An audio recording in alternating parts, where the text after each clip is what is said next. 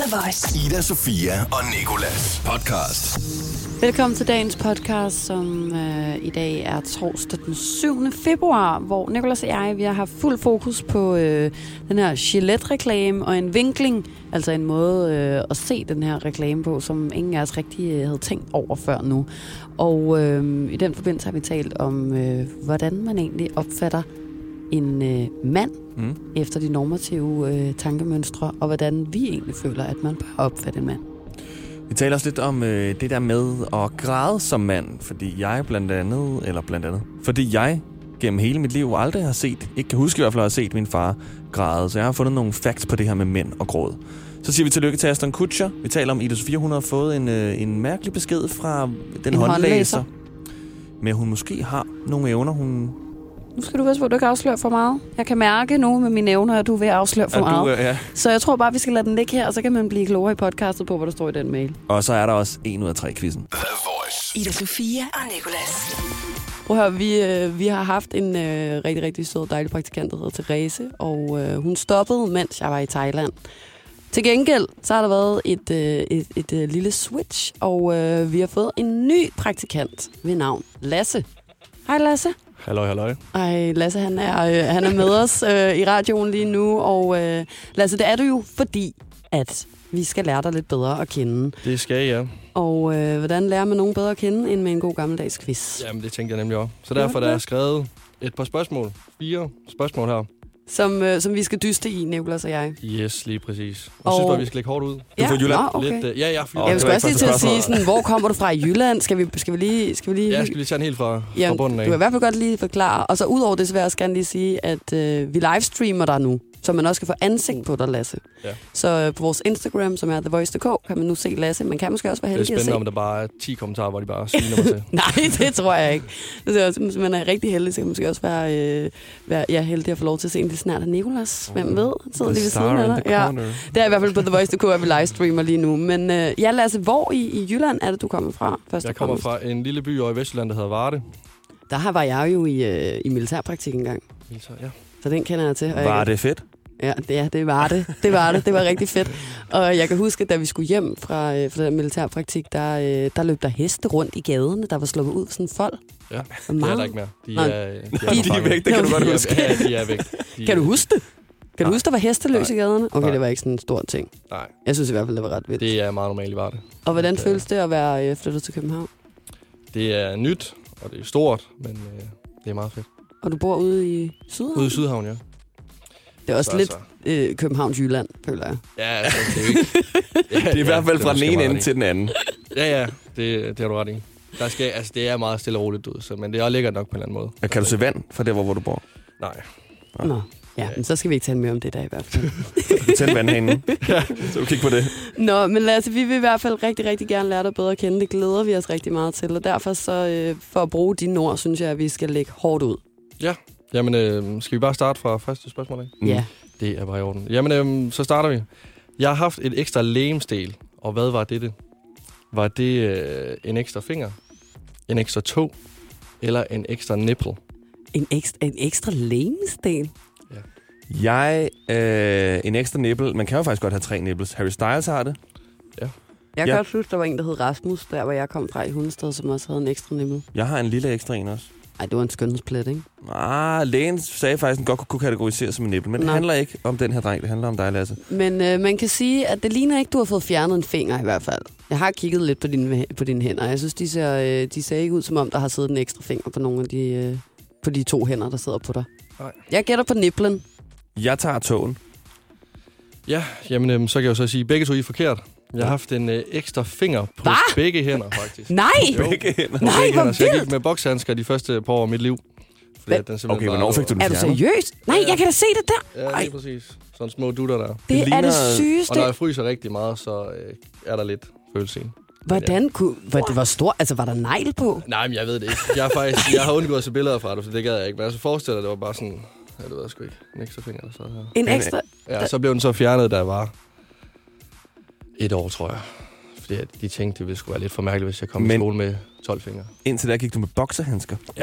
En etårig Ja. person med bokserhandsker. Ja, så, så lavede de mig med bokshandsker på. Så er den ikke generet eller Ej. stødt ind i noget. Eller... Nå. Ja.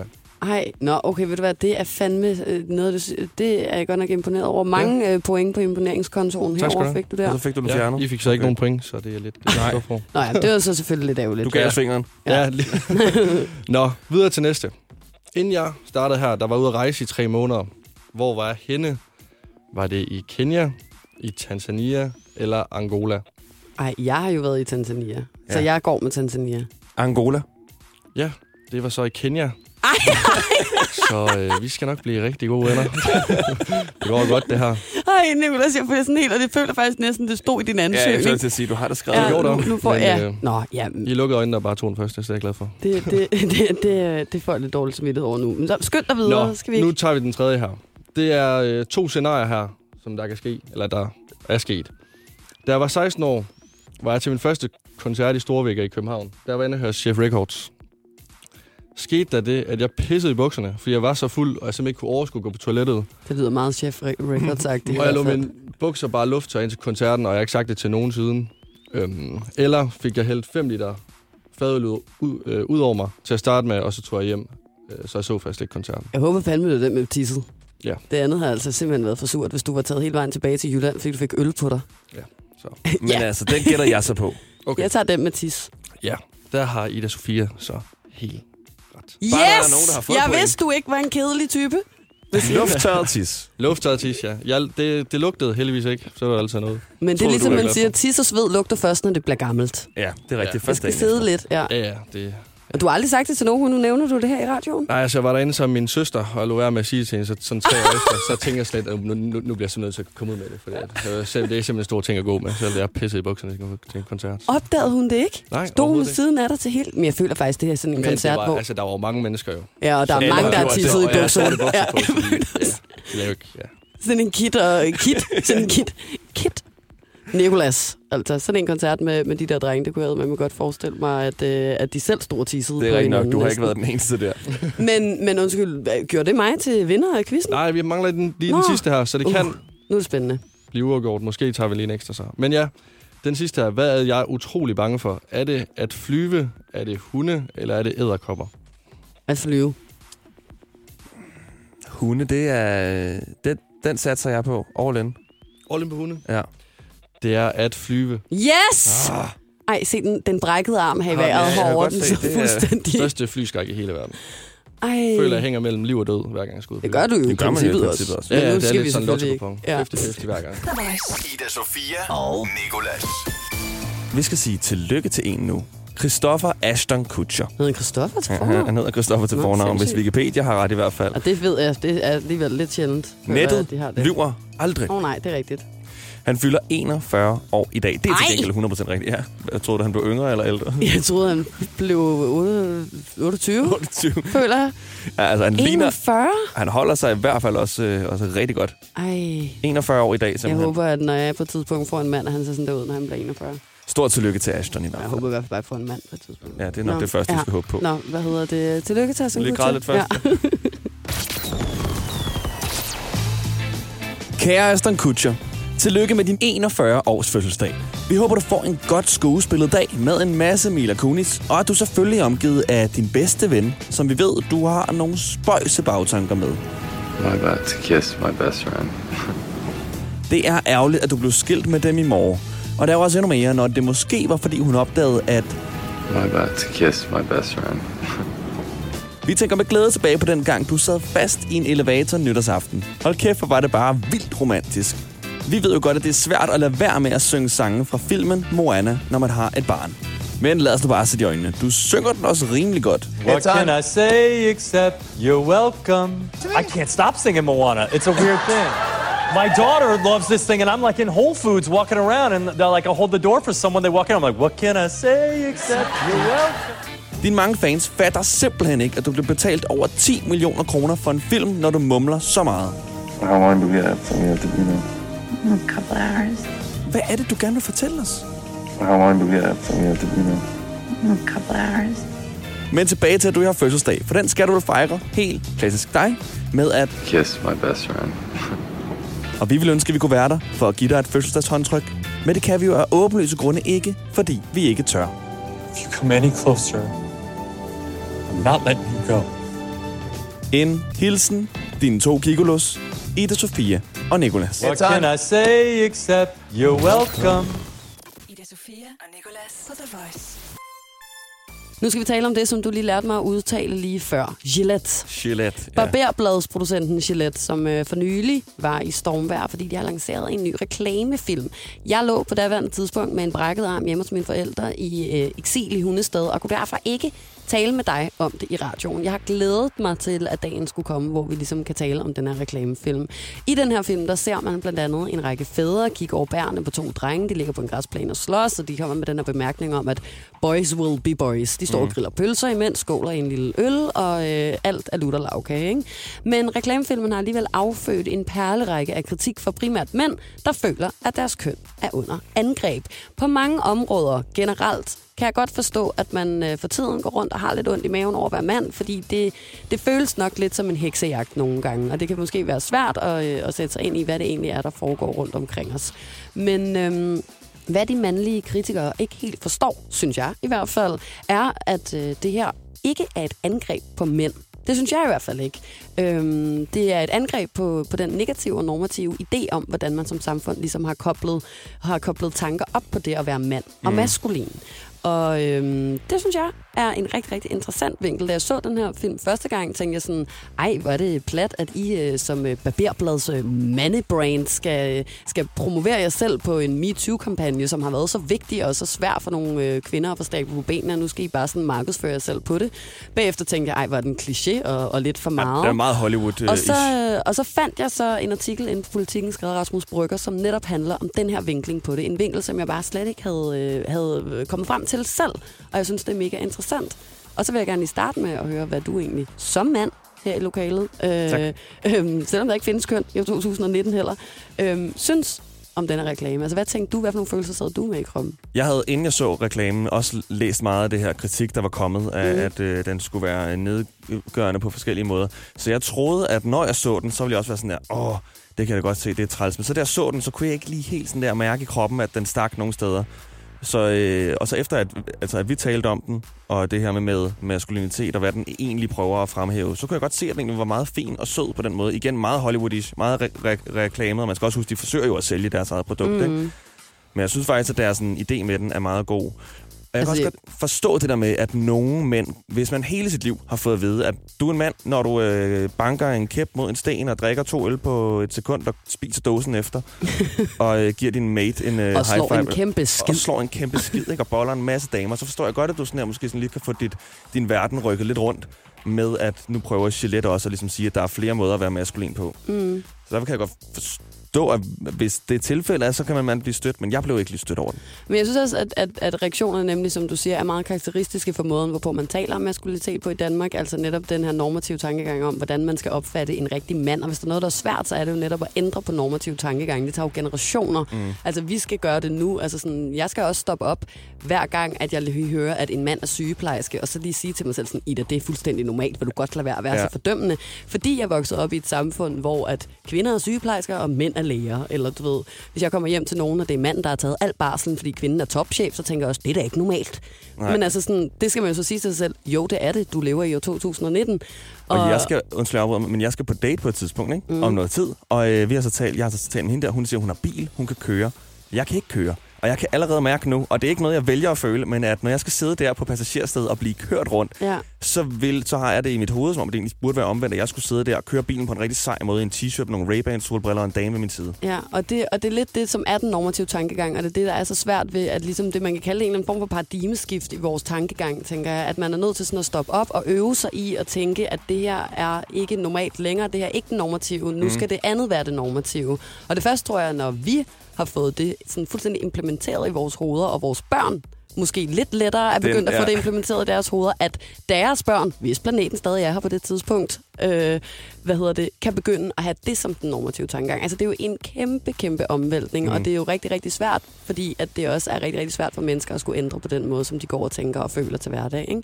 Og jeg kan godt forstå, at skrækscenariet for nogle mennesker er, at feminismerne her, eller feministerne med deres øh, MeToo-kampagner får alle mænd til at stå i et lindeklæde nede i Fitness World og danse zumba for at gå ud og drikke en kaffe latte bagefter. Mm. Altså sådan, og jeg kan godt forstå, at man som køn har nogle gange kan have svært ved sådan, er det kvinderne, der får os til at gøre det her? Fordi så vil vi i hvert fald ikke. Og det er også derfor, jeg synes, at reklame reklame på en eller anden måde god, fordi den sådan henvender sig kun til mændene og siger sådan, Mm. I skal stå sammen, I skal gøre det her sammen, og det skal ikke være, fordi der er nogle kvinder, der fortæller jer, hvordan I skal være. Nej. Men øh, Rasmus Brygger har også øh, nogle ret foruroligende tal i den her artikel og sådan noget, som jeg synes, vi lige skal prøve at tage fat i bagefter. Og så kan vi øh, også lige tale lidt om, hvordan vi skal få dig til at føle dig mandeagtig på, på den her date, selvom du ikke skal køre bilen. Jeg har tænkt over, hvornår jeg føler mig som en rigtig mand egentlig. Ida Sofia og Nikolas. På The Voice. Jeg er i gang med at tale om opfattelsen af kønsroller. Det er vi ud fra en artikel, øh, som øh, står i politikken, skrevet af Rasmus Brygger, der mener, at den omtalte Gillette-reklame i virkeligheden er en positiv vikling på, hvordan mænd i virkeligheden sammen bør revurdere, hvorledes man opfatter maskulinitet. Præcis. Og øh, lige før havde vi øh, allerede en, øh, en meget, altså det er sygt så meget, man har at tale om, når man først kommer ind i det her emne. Ikke? Øhm, og nu, nu vil jeg gerne lige frem med nogle facts, som man, øh, som man kunne læse i den her artikel, som jo faktisk fik mig til at fælde en tårer, fordi jeg fik så ondt i maven, fordi jeg har så mange mænd i mit liv, som jeg holder så umanerligt meget af. Ikke? Og det var derfor, du sad øh, ved siden af mig med tår i øjnene. Ja, det var det faktisk. Jeg sagde det jo endda også. Og det hørte... Øh, Ja, Anne det? Linnet med barndomsskade. Ja, så gør det, det heller var, ikke meget bedre. Det var, det var et lidt, øh, det var et lidt øh, ømt øjeblik. Men i hvert fald så står der i den her artikel, at kvinder får tre gange så mange henvisninger til psykologer, mens tre gange så mange mænd som kvinder tager deres eget liv. Står der, at tre ud af fire hjemløse er mænd. Mænd er ofte både øh, ofre for og udøver vold. Og øh, sådan kan det på en eller anden Mm. måde blive ved. Ikke? Og, øhm, og det, som ligesom er årsagen til, at jeg sidder og siger det her, er netop det, som jeg også sagde før, at vi jo er i gang med at prøve at tale om det her med, at mænd nok i virkeligheden har lige så mange følelser inden i sig, som kvinder har, men at de er blevet påduttet fra øh, naturens side og fra, øh, fra hele historiens side, at øh, de ikke skal vise tegn på svaghed, og at de ligesom skal være det stærke køn, og at de ikke skal bede om hjælp, og at de skal være øh, stolte og beskyttelsesagtige. Ikke? Mm. Øhm, og jeg synes, det er virkelig, virkelig interessant, særligt fordi jeg får ondt i maven, hver gang jeg læser sådan noget der, og, øh, og, og ligesom dykke ind i, hvor vigtigt det egentlig er. Det er også det her med, at Rasmus Brygger skriver, at, at mændene står sammen, og ikke lader sig kue af sådan at, at sige sådan, det er også bare fordi kvinderne og alt det her MeToo gør, at vi nu er nødt til alle sammen at blive nogle, øh, nogle svanse. Ja. Altså sådan rent udsagt. Vi er ikke? nødt til at give dem plads. Ja, øhm, og nu skal vi også bare undermineres og kuges, og øh, det gider vi ikke, og nu skal vi med bare øh, vise jer, at vi ikke. Altså, jeg kan til dels godt forstå, at det nogle gange kan føles som et angreb. Altså, særligt hvis man er en, en dejlig mand, som der jo heldigvis næsten er kun dejlige, søde mænd derude. Ikke? Man skal nok også bare sådan forstå det med nogle forskellige briller på. Og, Mm. og det, som ham og Rasmus Brygger skrev, det det der med, at at så skal mændene bare sammen beslutte sig for, uden der er nogen, der fortæller dem, at de skal gøre det sådan, og revurdere, hvordan man opfatter kønnet. Ikke? Jo. Og før da vi talte om det, så sagde du også, at du i dag skal på date. Ja, Og, og du er øh, allerede der. og så sad jeg øh, Har også... et problem med, hvordan du opfatter dig selv som en Jeg mand. ryger lige i fælden, fordi øh, hun, skal så, hun har bil heldigvis. Det er jo lækkert for os begge to.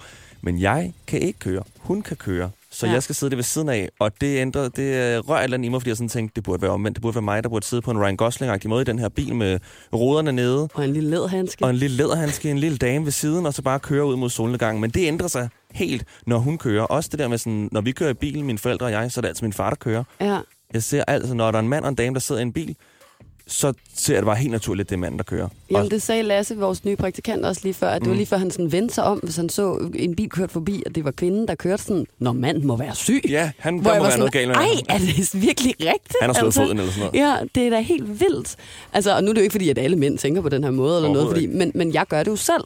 Hvis jeg, som jeg også sagde før, kommer, kommer hjem til nogen, og, øh, og det er øh, manden, der står med forklæde på og laver frikadeller, og øh, han er arbejder i en børnehave, og kvinden går rundt i jakkesæt og måske topchef, mm. så vil jeg da også tænke sådan, det er da noget galt. Det er Ja, da ikke sådan det- her, verden hænger sammen. Er du syg? Kan eller? den kvinde komme ud i køkkenet? ja, og det er jo forfærdeligt. Altså sådan, så skal jeg jo selvfølgelig bare stoppe op og så sige til mig selv sådan, nej Ida, mm. der er ikke noget galt. Vi lever ikke i stenalderen længere. Men, men det er det, det er så svært, det der med at gøre op med, med normative tanker. Mm. Og, øh, og derfor kan jeg godt forstå, at det må være endnu sværere øh, som mand at skulle sige til sig selv sådan, nu vil jeg være følsom. Eller sådan. Og det er jo heller ikke, fordi en mand skal være følsom. Altså, men det er bare nogle af de her idealer. Også det der med, at vi skal være store og stærke, spise paleo-mad, gå til crossfit, det gør sig til gengæld. Ja. Men jeg er glad for nogle af de her ligesom, normative idealer, de som skal ændres. Fordi jeg tror, jeg ligner. Jeg er ikke så mandet på den der måde. Jeg er ikke stor og stærk. Jeg har ikke... Øh... Okay, jeg har skæg og sådan noget. Jeg ligner ikke en hulemand, vel? Og det tror jeg rigtig mange andre drenge heller ikke gør. Jeg tror, jeg ligner ret meget den gennemsnitlige mand, som måske går rundt og er lidt ked af de her normative øh, kropsidealer, de skal være, at du skal ligne en fra en Gillette-reklame, og du skal Ja. ligne Ryan Gosling og køre bil på en sej måde og have tatoveringer hist og pist. Men så er det jo i virkeligheden heller ikke jer, som, som, som det går værst ud over, kan man sige. For Mm. det tror jeg faktisk er, er de mænd, som har svært ved at være i kontakt med deres følelser. Fordi nu ved jeg jo, at du er en ret følsom fyr, og det er du faktisk, øh, der er du beriget med nogle evner til også at tale om dine følelser, hvilket der er både kvinder og mænd, der ikke kan finde ud af. Jeg er jo også ret svært ved det en gang imellem. Øhm, og jeg synes også, det er svært at vise øh, tegn på svaghed og den slags. Du er manden i vores forhold. Ja, det er jeg jo faktisk lidt. Her i, her, her i stuen findes der som sagt ikke nogen... Det er det mest moderne morgenshow. Ja, men, men det er jo faktisk i virkeligheden dem, som ikke kan finde ud af at tale om deres følelser, eller som, som bliver ved med sådan at skubbe, skubbe det på afstand, eller dem, som, som ikke vil øh, ja, råbe om hjælp, eller som er for stolte til den slags, som det går hårdest ud over. Mm. Mm. Altså, det er jo også det, som man kunne se på de der tal, at der er tre gange så mange øh, kvinder, som bliver henvist til en psykolog, men der er tre gange så mange mænd som kvinder, der tager deres eget liv. Ja. Ikke? Så er vi jo tilbage i det der med, at, at det er jo faktisk i virkeligheden ikke dig, det er synd for. Det er jo nok mere synd for dem, som har en masse følelser inde i kroppen, som de ikke ved, hvad det betyder. Ikke? Og jeg vil bare gerne slutte af med Rasmus Bryggers ord, som, øh, som lyder sådan her. Kvinder har på det sidste, øh, kvinder har de sidste mange årtier kæmpet for retten til at sige fra over for samfundets krav. Det betyder, at vi mænd også kommer på banen for vores eget køn. Ikke som modstandere, men som medspillere. For i virkeligheden har vi jo samme mål, at vi ikke skal bruge køn som undskyldning for at tryne hinanden. Ligestillingen i år 2019 bør i lige så høj grad være en mandekamp. Et opgør med den absurde mandeideal. The Voice hver morgen i radioen med Ida Sofia og Nicolas. Og det skal handle lidt om mænd og gråd. Fordi jeg kan ikke huske at have set min far græde nogensinde. I hele dit liv? I hele mit liv. Er der og det, ikke nogen... Har I været til begravelse? Det har vi faktisk hos begge hans forældre, altså min far og farfar. Ja. Jeg kan stadig ikke huske at have set ham fælde en tårer. Ej, jeg får ondt maven, hvor vi taler om fædre, der græder. Mm. Det er, sådan, det er Og- virkelig et svagt punkt for mig. Og selv her nu, når det er en far, der faktisk ikke græder. Og jeg siger, jeg kan ikke huske det, for han har jo nok grædt på visse tidspunkter, ikke? Mm. Men i hvert fald, så, men jeg har set min mor græde. Og hvis jeg skal se en mand græde, det gør jeg virkelig ikke selv tit, så skal jeg kigge mig selv i spejlet, når jeg ser Marley and Me, eller sådan noget. Jeg græder heller ikke særlig ofte. Og så tænker jeg sådan, det er alligevel lidt interessant. Det vil jeg lige undersøge, som den journalist, jeg nu engang er. Jeg elsker, når du skal kalde sig selv det der, ja. Så jeg er var, godt, det ikke er en beskyttet titel i hvert fald. Jeg var inde på øh, det store internet og øh, fandt en artikel, en australsk artikel om det her. En professor ved navn Ad Winkerhost, som egentlig er fra Holland. Han har studeret menneskelige tårer og fandt blandt andet ud af, at kvinder de græder i gennemsnit mellem 30 og 64 gange om året. Jeg troede, det var om dagen. Det vil sige mig. Altså, Det passer. jeg, jeg, jeg, græder, jeg græder en gang om dagen i hvert fald. Og så skulle du græde 365. Ja. Okay, du Ej, jeg går langt heller ikke en gang om dagen. For tiden er jeg lige lidt ekstra følsom, men jeg græder tit. Men det ved du. Altså, som sagt sad jeg og græd i forgårs mm. på reduktionen, fordi jeg havde læst en artikel om, at, at mænd havde svært ved at tale om følelser. Lige præcis. Ja. Nå, videre. Og mænd, de græder i gennemsnit 6 til 17 gange på et år. Hvad? Altså ret meget mindre, ja. Ej, nej, nej, nej. 6 til 17 gange, så, så, så det vil sige en gang hver anden måned. Og det kan jeg, altså det har jeg ikke gjort. Men det er jo også sådan, okay, hvad er gråd så, ikke? Altså sådan en tårer ned ad kinden, det er vel også gråd. Altså, jeg tror sådan, ordet, begrebet gråd er lidt, at du sådan, altså det, det føler jeg sådan, Lidt- lidt forbinder jeg hulkende. med, med gråd kvalt næsten. Ja. Men altså, du kan græde, ja, det vil være en tårer eller to, tror jeg. Men sådan, gråd, der, så skal, tror jeg, der skal lidt lyd på, eller sådan lidt åndedrætsbesvær, eller lidt snot ud af næsen i hvert fald, Ja, eller noget. og, det skulle efter sigende kun ske 6 til 17 gange på et år hos mænd, at de lige får en ordentlig øjenskyller. Og øhm, det viser sig så, at mænd de har mindre prolaktin i sig, som er noget, et, et hormon, der er i menneskelige tårer i forhold til kvinder. Mm. Så det kan både være noget øh, rent anatomisk, eller men noget kropsligt, der gør noget biologisk, der gør, at, at mænd bare græder mindre. Men så siger psykolog Georgia Ray fra Australien, noget som vi jo også talte om lige før, at mænd de simpelthen bare sådan også er blevet påduttet fra samfundet mm. af sådan, at de skal gemme deres sorg, de skal ikke græde så meget, de skal være de stærke i familien og sådan noget. Og tænk på, har du nogensinde set din, din far græde Ja, jeg har set min far græde. over Og jeg hvad? har sådan, øh, du kan næsten få mig, få mig til at græde bare af, at jeg skal forestille mig, at min far græde. Jeg sådan, det, det har jeg et kæmpe sug i maven over. Øh, over forskellige ting. Jeg kan, jeg kan huske, øh, øh, da min farmor døde, og jeg kan huske... Ej, det gider jeg ikke. Det bliver sådan lidt for, for dødsfaldsagt. Eller sådan lidt for... Det gider jeg ikke fortælle. Jeg kan huske, at min far engang okay. fik en spåndplade i hovedet. Der fældede han også en tårer. Ej, gjorde han det? Ja, men det tror jeg næsten var, fordi den må have ramt et eller andet, hvor der bare var... Altså, du ved, en spåndplade. Altså, det, han, han har bygget hele vores hus, ikke? Jamen, det er nu, Øh, nu, det er, nu som mine sidder jeg lidt og tror, jeg lader som, jeg ved, hvad en spåndplade er. Ja, men jeg skulle også til at sige, ej, gjorde han det? ved, altså, det var ikke en splint, han En fik ned i panden. Ja, altså en spåndplade, sådan en gigantisk stor, tyk øh, træting, øhm, som, som sådan væltede ned over hovedet på ham. Så har jeg sådan et billede af, at han sidder over i en seng i det lille hus, vi boede i, mens det andet blev bygget, øh, med sådan en, øh, et viskestykke med is i oven på hovedet, og øh, er meget sur. Og, og, og, eller du ved, sådan, at skal virkelig trække vejret dybt. Og der føler jeg, at, øh, at der måske kom en tårer ned og kinden på ham der, men ikke sådan en, en sovtårer jo, altså mere sådan en, mm. sådan en af, altså Ja. ja. ligesom hvis der er en, der slår dig lige på næsen, og, øh, og tårerkanalerne bliver påvirket af det, ikke? Eller du hiver et næsehår ud af noget, så det påvirker nogle Ja, kanaler. ja. ja det tror jeg måske mere. Men, Men, jeg tænker sådan på, om det egentlig også gælder for børn. Det har jeg ikke lige fået undersøgt egentlig. Bare sådan, fordi... Øh, altså, Nej, drengebørn græder De lige græder så meget som pigebørn. Ja, og det er faktisk måske der, at man kan bevise, at det er øh, mere øh, samfundsmæssigt og normativt, end det har noget med de der små øh, hormoner i kroppen, du talte om før at gøre. ja, så begynder samfundet Jeg har arbejdet i arbejde. børnehaver og på skoler og i vuggestuer, og jeg ved ikke hvad. Og der kan jeg love dig for, at jeg havde lige så mange øh, drenge med 11 taller ud af næsen siddende på låret, der græd som piger. og øh, altså, Og det lyder rigtig lækkert faktisk. Det er godt, at de græder lige så meget som piger. ja, det kan jeg da love dig for. De blev også trøstet lige så meget, næsten lidt mere. Jeg synes, det var lidt mere nuttet, når drengene græd, end pigerne græd. Men så er der måske igen noget galt med min normative tankegang. Hvem ved? Ej, ja. Kan ikke ramme rigtigt. ja. Ida Sofia og Nicolas. Hvad synes du, en rigtig mand er i det? Der lagde jeg den. Der lagde jeg spørgsmålet. Mm, altså, mener du, hvad jeg øh, objektivt eller øh, subjektivt? Subjektivt. Eller, altså, altså hvad, hvad, hvad jeg for eksempel gerne vil have en, kære, en potentiel kæreste skulle indebære som en, en mand, eller hvad jeg bare sådan synes, at en mand generelt skal kunne, eller hvad mener du? Hvad du synes, en mand generelt skal kunne, før du sådan vil sige sætningen, han er godt nok en rigtig mand. Mm, den, den sætning vil jeg helst gerne undgå at øh, formulere, kan jeg starte Fordi der er ikke nogen sige. forkerte mænd. Nej, men det synes jeg ikke, der er. Altså, nu vil jeg ikke sidde her og, og, og, og, og være helt heldig eller sådan noget, men det kommer man nok automatisk til at være, men det synes jeg bare er rigtig vigtigt. Jeg, jeg gider ikke at gå og pådute nogen at være en rigtig mand. Der er selvfølgelig, som vi talte om før, den her normative tankegang, at hvis du står inde på en fodboldstadion og spiser pølser og drikker bajer og giver din ven en lammer hver gang, der er mål, så, så kan man jo godt sådan fristes til at tænke sådan, det er godt nok en rigtig mandemand. Det er godt ikke? nok mandet, ja. Men, men det har jeg ikke lyst til at sige, fordi at, at, at, at jeg ikke synes, at der er noget, der er mere rigtigt end andet, når det handler om at skulle være en mand. Lige så vel som jeg heller ikke gider, at folk skal gå rundt og sige til mig, at jeg ikke er en rigtig kvinde, fordi jeg ikke kan finde af at gå i høje hæle, og at øh, jeg ikke siger, hvad behager, eller at jeg ikke at stiller for mange spørgsmål, eller at jeg kæfter for meget op. Ikke? Mm. Altså det ville jo være lige så diskriminerende i princippet. Og, og, og der vil jeg jo blive rasende, hvis der var nogen, der sagde til mig, kan du godt dig lidt mere som en kvinde. Ja. Og omvendt, så har jeg heller ikke lyst til sådan at sige, det her, det, det, det der, det er bare en rigtig mand, og du er bare en svans. Altså, Det er rigtig Så- godt i det svar. Så Ja. ja. sidder jeg her, okay, så hvad har du svaret på? men, men, men, men, men jeg kan godt, altså sådan, jeg, jeg, jeg synes, at det, det, der kan være sexet ved en mand, hvis det er det, du gerne vil vide, eller det, som, som jeg synes er dejligt, at en mand kan have af værdier, eller altså sådan, Nu nikker jeg. ja, ja okay, så, så, så kan jeg jo rigtig godt lide følelser.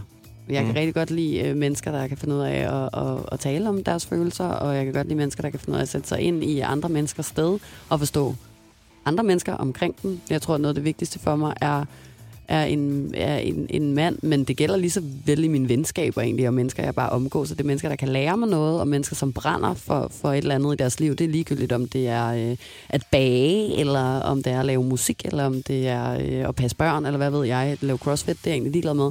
Så er det noget, de så sådan går rigtig meget op i, og er dygtige til, og sådan brænder for, og sådan motiverer dem i deres hverdag. Sådan noget kan jeg rigtig godt lide. Og så tror jeg bare netop, det er rigtig vigtigt for mig, at man, at man kan rumme mennesker, eller altså forskelligheder, og at man kan sådan åbne nye verdener for mig, så jeg sådan rigtig kan lære noget og øh, blive klogere. Mm. Det Prøv noget, jeg godt kunne lide. Prøv, prøv at spørge mig, hvad jeg synes, en rigtig mand er. Vil du ikke høre mig tale mere? Jo, jeg vil jo, gerne jeg har bare ævlet løs i fire minutter. Jo, du tager den bare. Men hvornår føler du dig som en rigtig mand, Jeg er Nicolas? glad for, at du spørger. Jeg tænkte over det i går, Mm. og øh, jeg har faktisk et meget specifikt svar på det. Og jeg kan huske, at jeg har læst det også i den der bog, øh, Mænd er fra Mars, Kvinder er fra Venus. Har du læst den bog? Nej, nej. Det, er sådan en, der sådan ikke. Det er der sådan en bog, rigtig- som det ja. kribler. Det løber koldt ned ad ryggen på mig, når jeg ser sådan en der. Øh, Den titel. ligger bare et par forhold ned og siger, at det kvinden bliver så på manden på grund af det her, og manden bliver så på kvinden ja, på grund af det her. uk, uk, kan Uk, uk, og så øh, slår vi os lige på brystet. Men jeg føler mig ret meget som mand, når der er brug for mig. Altså når folk er syge, eller Mm. mm. Når en ven er syg, og så jeg kan, kan, kan, kan sådan komme og passe, og føle sådan, at ah, så, så kan jeg rigtig bruge øh, min krop og mine tanker og min, øh, min, min magt til at gå ned i superbrusen og købe ind til Min noget. magt. Ja, Og så kan jeg lige trykke der, hvor det gør Ja. ondt bagefter os. Og gøre personen mere syg, ja. Mm, jeg tror, jeg tror, at det er jo ellers meget omsorgsgensagtigt. Det kan Mm. man jo faktisk godt uh, argumentere for, hvis man igen skal tilbage til de her normative uh, tankegange, er lidt uh, kvindeagtigt. Det kunne faktisk godt være. Men, Hvis du føler dig mandig, når du viser omsorg, det er jo i virkeligheden det, du siger, ikke? men jeg tror også måske, sådan, det mest det der med, der er brug for mig. Også altså, fordi, så sådan, det kunne lige så godt være nogen, der skulle Ja. have hamret noget ind i Lige præcis. Er der nogen, der har brug for øh, en til at... Øh, hvad kan jeg ud over give omsorg? Du Øh, kan rigtig mange ting. Spille en badmintonkamp. Ja. i deres ånd, så vil jeg gøre det. Ja, okay. Men, men, men det er jo en rigtig, rigtig positiv ting. En dejlig ting, synes jeg. Der føler jeg mig rigtig mandet, Det faktisk. ja. ja. Men, men jeg, jeg bliver også rigtig glad, hvis folk har brug for mig. Der føler jeg mig også rigtig kvindelig. Eller jeg ved, jeg går faktisk aldrig sådan rigtig rundt og tænker over, hvornår jeg er en kvinde. Jeg kan ikke så godt lide at sige det ord. Sådan, jeg føler mig faktisk måske ikke så tit som, som, som en dame. Eller sådan. Men jeg føler mig glad. Den følelse, jeg tror ikke, den er ikke så, øh, så, jeg tror ikke, jeg tænker så meget i, hvornår jeg føler mig som en kvinde, og hvornår jeg føler mig som en ikke en kvinde. Nej. Men, men jeg bliver rigtig, rigtig glad, hvis andre mennesker har brug for mig. Så, og, og, og det er jo blandt andet også derfor, at jeg laver frivilligt arbejde og den slags. Fordi sådan, så føler jeg, at, øh, at jeg gør noget, hvor der er nogle mennesker, der måske ikke ville kunne have fået det til at fungere, hvis ikke at jeg lige viste min lille pølsehoved frem en gang om ugen. Og jeg har brug for dig, så det er godt, du kommer tilbage fra Ja. alt det, du skal med, med brækket arm. Men Nicolai synes, var et, øh, et, et godt eksempel, du kom med. Og noget, no, nogle andre tidspunkter, hvor jeg også føler mig som en mand, det er, når jeg synger. Og jeg har nemlig lavet en lille sang. Det havde jeg glemt. Øh, som skal gøre, gerne til gøre op med de her igen urealistiske og umoderne mandeidealer, fordi der er mange måder at være en rigtig mand på. Og jeg har lavet det i en sang, der er lavet over Nicki Minaj's og Little Mix's Woman Like Me. Den hedder Man Like Me.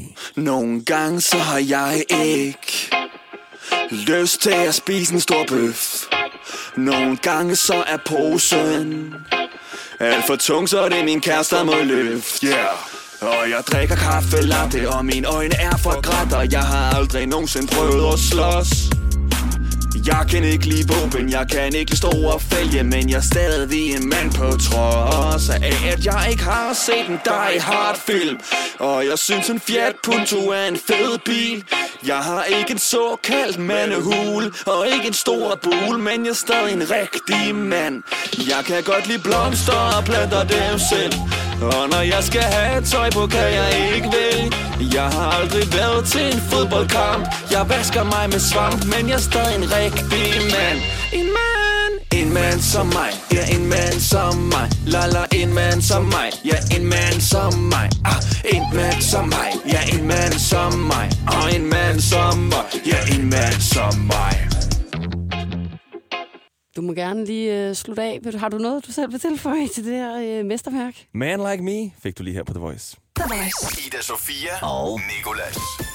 Vi er nået til 1 ud af 3, Nicolas, og øh, det er tidspunktet på dagen, hvor du skal gætte en falsk fakt. Der er hov, og så skal du lige Oh, ikke vælge så. den kan vand. Du sidder derovre og bimler og bamler, var? Hit me. Øh, Jeg ved det du godt. ved godt, hvad for ja. en lyd, der skulle, jeg skulle til at sige det her. Uh, nej, hold din nej, jeg vil bare lige sige, uh, hit me. Hit me. Ja, men jeg vil gerne hit you med øh, nogle... Ej, puh, for lyder det også dårligt. Altså, ej, kan du ikke lade være med at få mig til at sige sådan noget der, for at prøve at redde det hele? Jeg vil gerne øh, spørge dig, om du kan øh, gætte en falsk fact ud af tre facts. Ja. Og øh, den første fact, som du får, det er denne her. Der er nok sad i en enkelt mand til at gøre hver evig eneste kvinde på hele jordkloden gravid. Okay. Det er fact nummer et. Så øh, er der fact nummer to, at bænkebidere kan forudse, hvis der kommer jord, jordskælv. Og så er der den sidste fact her, som lyder, hvis du stiller dig foran en væg og slår dit hoved ind i den i øh, en time, så forbrænder du 150 kalorier ved at gøre det. Hvad for en af de her facts tror du er falsk? Jeg tror, at den der med bænkebiderne er sand, for jeg tænker, at de er så små, så de kan vel mærke rystelser i jorden på lang, ja. altså lang tid før det sker. Øhm, og så gætter jeg på, at det der med, at der er sæd nok i en mand til at gøre alle kvinder i verden gravide, det tror jeg også på. Der er jo mange milliarder sædceller i bare en, Ja. hvad kalder man det, ladning? Det har jeg ikke rigtig lyst til at kalde det. Load. Et load. Et, En afskydning. en salve. øhm, så jeg tror, det er den sidste med, at hvis du slår dit hoved ind i en væg i, hvor længe var det? En time? Ja. Så forbrænder du 150 kalorier. Det tror jeg, den er falsk. Jeg tror, du forbrænder mere egentlig. Jamen, det, altså, den falske fakt er den med bænkebideren. Det er Mm. noget, jeg lige... Det er pure opspind, men det er ikke sådan helt falsk, fordi man siger, at slanger kan forudse, øh, hvis der kommer jordskælv, så måske bænkebidder også kan, Så og der bare ikke er nogen, der har ja, opdaget det. Det var bare lige det første dyr, der faldt mig ind.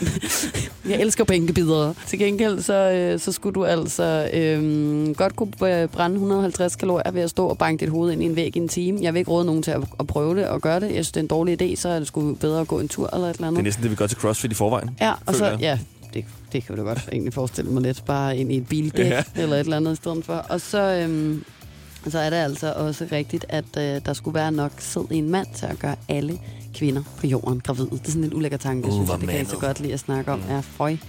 Og øh, det er jo så ens betydende med, at du er inde i den gode gamle rille nu, hvor du altså gætter forkert. Ja. Men øh, efter jeg har siddet over på gæstetaburetten på Bamses gæstestol, hvor at, øh, at du jo nu sidder, og jeg har fået min trone tilbage, så, så har du quizzet mig lidt i det her. Der opdagede jeg godt, hvor svært Hvor det er. svært det er, og hvor random de nogle gange Ja, er. ja. Så, øhm, så jeg vil sige, du skal ikke øh, blive ked af det over, at du, er, øh, at du er kommet til at svare forkert i dag, Nicolas, fordi jeg havde heller ikke kunne gætte det, tror jeg. Og pointen med det er jo også at bare blive lidt klogere på verden, og kunne Ja. fyre noget af, når du sidder på kontoret i skolen og fik kvarteret whatever. Ja.